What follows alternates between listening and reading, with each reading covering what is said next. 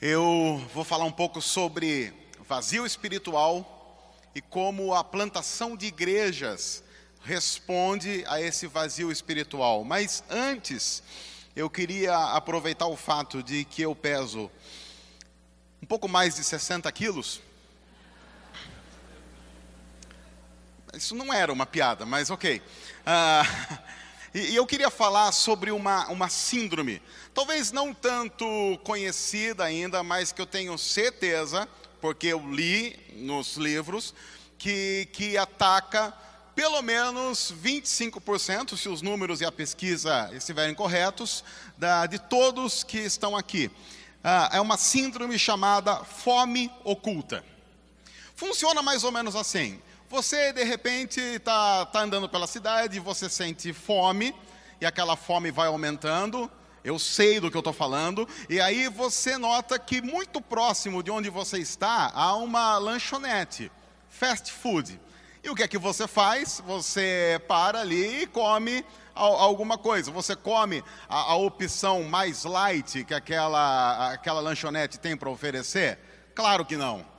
Você é uma pessoa de Deus, você é uma pessoa cristã, você você come aquilo de melhor, que nós estamos numa terra que mana leite, mel e sanduíches. Então você come um bom sanduíche acompanhado de batata frita e se for ainda naquelas lanchonetes de free refill, melhor ainda. Aquilo não devia chamar lanchonete, aquilo devia chamar de antessala do céu. Imagine. E, e, uma, e, e alguma dessas lanchonetes, inclusive, elas fazem assim: elas dizem que o refil funciona por meia hora. Isso é complicado para quem sofre de ansiedade, porque você já chega ali com o tempo contado, e você meia hora, meia hora, meia hora. E aí o que, que você tem que fazer? Deu 29 minutos, você vai lá e enche o seu copo. Você está com sede? Não, mas você vai aproveitar dos 30 minutos de frio, de frio refil, refil que você pagou. A fome oculta acontece porque você come. Você, quando vai a esse fast food, você não. Você come, você enche a barriga, você não se alimenta. Tanto é que você deve ter notado que, mesmo comendo igual um louco, duas horas depois, o que, que você sente? Dá uma fominha. Você sente uma fominha, comer alguma coisa. E aí, provavelmente você está na rua ainda, você não chegou em casa, e aí você pega o que tem pela frente. Talvez você vai tentar matar aquela fominha com um chocolate, uma bomba de chocolate, um sonho, todas essas coisas que eu estou falando e você está pensando, meu Deus, por que, que eu não comi isso ainda hoje? Eu estava orando, pensando, precisando de alguma coisa, agora eu já sei o que é, Deus já falou comigo.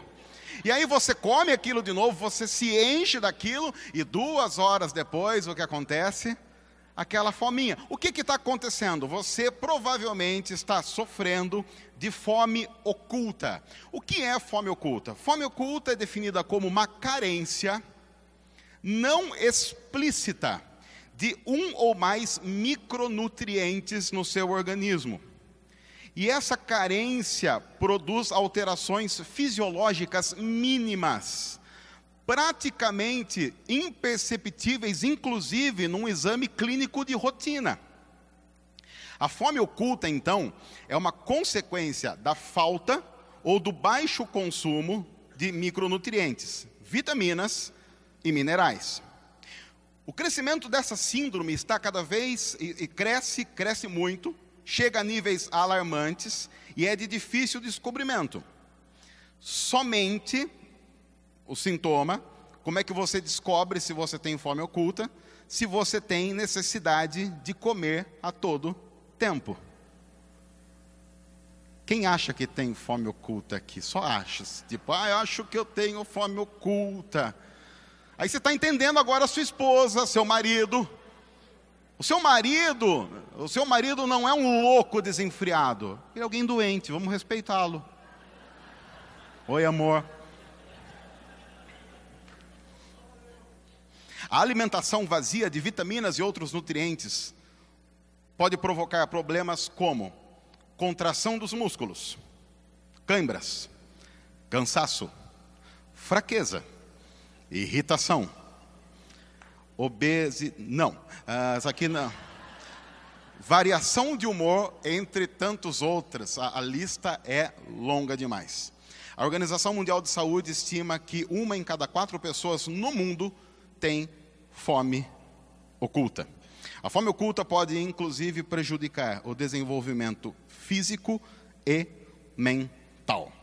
A fome oculta, e isso é importante dizer, não tem a ver com problemas da falta de comida, mas com excesso de comida ruim. A fome oculta não é um problema de gente que passa fome, mas é um problema de gente que come mal. Eu posso ter fome oculta. E você olhar para mim não ia dizer que está faltando comida em casa. Por que, que eu estou falando sobre vazio espiritual, plantação de igrejas e fome oculta? Porque para mim, o crescimento do número de evangélicos não deve ser comemorado sem analisarmos, primeiramente, a qualidade do alimento que os evangélicos têm servido à comunidade de famintos espirituais que nos cercam. As pessoas têm fome, mas uma pergunta tem que ser feita: qual é o tipo de comida que nós estamos oferecendo àqueles que têm fome? Se nós não tomarmos cuidado com isso, pode ser que nós incorramos no risco de sermos produtores de fome oculta espiritual no mundo em que nós vivemos. Até porque não é porque você tem um restaurante que você automaticamente é um defensor da boa saúde. Pode ser, inclusive, o contrário. Se você só serve porcaria, eu posso partir do pressuposto que você deve torcer contra dietas. Há um texto conhecido na Bíblia, e nós não vamos ler o texto todo, nós não temos tempo para isso, em João capítulo 4, e o contexto é a conversa de Jesus com a mulher samaritana. Jesus está passando por aquela região que não era muito comum, tanto é que o texto começa dizendo que era necessário que Jesus passasse por ali, quase que o autor dizendo: olha, quase que não tinha outro jeito, ele tinha que passar por ali. Por volta do meio-dia, ele está num poço, o poço de Jacó, e, e, e ele está ali descansando. Seus discípulos foram buscar comida. Chega uma mulher e ele diz para aquela mulher samaritana: Me dá um pouco de água. Aquela mulher se assusta e diz: você judeu pede água para mim, isso não está muito legal. Aí Jesus diz para aquela mulher: Mas mulher, se você soubesse quem está lhe pedindo água, você que pedia água para ele. Aí a mulher olha para Jesus e diz: Ah, tá bom, então agora você vai dizer que você é maior que o nosso pai Jacó que construiu o poço. Mulher, você não sabe o que você está falando. E aí então. A partir do versículo 13 de João 4, está escrito assim: Jesus respondeu: quem beber dessa água terá sede outra vez. Mas quem beber da água que eu lhe der, nunca mais terá sede. Pelo contrário, a água que eu lhe der se tornará nele uma fonte de água a jorrar para a vida eterna. A mulher lhe disse: Senhor, dê-me dessa água para que eu não tenha mais sede, nem precise voltar aqui para tirar água. Ele lhe disse, e aparentemente Jesus diz algo que não tem muito sentido com a conversa toda que está acontecendo até agora. A conversa é água. Aí Jesus diz para aquela mulher: Vá, chame seu marido e volte. Eu não tenho marido, respondeu ela. Disse-lhe Jesus: Aham, você falou corretamente. Você acertou dizendo que não tem marido. O fato é que você já teve cinco. E o homem com quem agora você vive não é seu marido. O que você acabou de dizer é verdade. Antes, mulher, que você diga que não precisa, Deixa eu dizer para você: você tem uma sede que você nem nota que tem. O seu problema não é a água que você veio procurar num poço, é a secura que você tem no seu coração e que procura matar naquilo que nunca vai matar. Essa sede do poço se resolve com um balde a sede que você tem no coração, que faz com que você tenha que correr atrás de prazeres que não vão matar a sua sede, você só encontra em mim. E é por isso que eu estou dizendo que se você beber da água que eu der a você, você nunca mais vai ter sede. Você tem carências que você não nota que tem. E aí o texto continua, e um pouco mais para frente, os discípulos de Jesus voltam e encontram Jesus conversando com aquela mulher, eles se assustam com aquilo, e a partir do versículo 31, João 4 está dizendo assim: Enquanto isso, depois que voltaram, os discípulos insistiam com ele, com Jesus: Mestre, come alguma coisa. Mas ele lhes disse: Eu tenho algo para comer que vocês não conhecem. Então seus discípulos disseram uns aos outros: Será que alguém lhe trouxe comida? Disse Jesus: A minha comida é fazer a vontade daquele que me enviou e concluir a sua obra.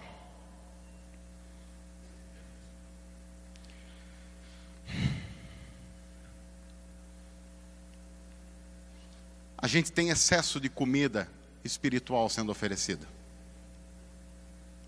Nós vivemos num país que tem igreja para quase todo mundo. No entanto, ao mesmo tempo, a fome oculta espiritual só cresce. Quantas pessoas nós conhecemos, ou se não nós mesmos, vivemos loucamente atrás de prazeres que usamos loucamente tentando suprir a demandas que estão em nosso coração e que somente Cristo Cristo pode saciar. Quando nós falamos sobre o vazio espiritual e a plantação de igrejas, nós não podemos pressupor que apenas plantar igrejas resolva o problema. Assim como apenas colocar um restaurante em cada esquina da cidade não resolve o problema de fome oculta. O que nós precisamos é oferecer alimento espiritual verdadeiro que mata a fome para sempre. E ele é tão somente Cristo Jesus. Ele é a água que deve ser bebida, Ele é a comida que deve ser comida por cada um de nós, e Ele deve ser oferecido em nossas comunidades cristãs. Assim, a resposta ao vazio espiritual e a como a plantação da igreja e de igrejas vai responder a isso é: nós precisamos de igrejas plantadas que sejam saudáveis, e igrejas saudáveis são primeiramente cristocêntricas. Tudo o que elas fazem todo planejamento tem como alvo fazer Cristo conhecido. Esse, esse é o nosso alvo. Por isso, quando nós falamos sobre foco, sobre target, nós temos que ter em mente sempre que tudo isso tem a ver única e exclusivamente com Cristo. Nós não fomos chamados para oferecer a cidade onde nós estamos a nossa denominação, porque a nossa denominação, se não bem trabalhada, pode gerar muito mais fome oculta do que o saciar espiritual. Nós precisamos de igrejas bíblicas, de igrejas que tenham em suas mensagens a cruz não como um detalhe ou como uma conclusão para dar um ar de espiritualidade cristã à coisa toda, mas como centro. Pregações bíblicas que produzam um profundo arrependimento em cada um de nós e que nos faça, no final de cada uma delas e de cada programação da igreja, ter a noção de como nós não prestamos, mas como Jesus é gracioso ao nos salvar, ao nos redimir e como é inevitável nos deleitarmos em amor a esse Cristo, que é a nossa comida e a nossa bebida. Nós precisamos de igrejas que sejam discipuladoras, formando cristãos que vão agir na sociedade de maneira íntegra, correta, agentes da cultura do reino e não de qualquer subcultura evangélica que a gente encontra por aí. Fome oculta. A nossa sociedade sofre disso. É triste imaginar que algumas pessoas, domingo após domingo, têm frequentado os restaurantes da fé e se alimentado de porcaria para que duas horas depois elas tenham fome e continuem procurando serem saciadas e saciadas e saciadas, talvez até o fim de suas vidas. O que nós precisamos é de um movimento de plantação de igrejas que glorifiquem a Jesus, oferecendo o alimento espiritual que de uma vez por todas mata a nossa sede e acaba com a nossa fome. Você não pode pressupor algumas coisas que muita gente pressupõe por aí.